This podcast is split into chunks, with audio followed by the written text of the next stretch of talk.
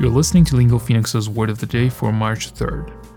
کلمه امروزمون stomach هست که spelling ش به این شکله S-T-O-M-A-C-H stress mark توی این کلمه میفته روی syllable اول میگیم stomach stomach رو خب خیلیتون شنیدید معنیش میشه شکم و از این حرفا ولی امروز می‌خوایم بریم به کلمه stomach به عنوان verb نگاه بکنیم معنیش با توجه به دیکشنری به این شکله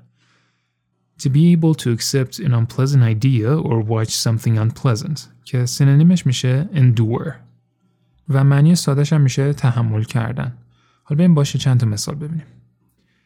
She found the violence in the film hard to stomach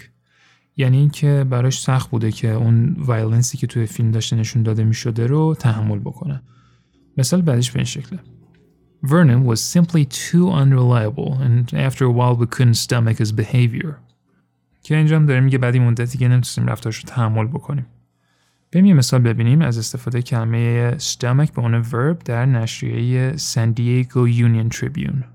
By comparison, local restaurants have had to stomach a roller coaster of ever-changing rules. این جمله من شخصا خیلی دوست دارم چون stomach رو خیلی قشنگ استفاده کرده گفته که رستوران ها توی مدت مجبور بودن که یه سری قواعدی که مدام در حال تغییر بودن رو تحمل بکنن.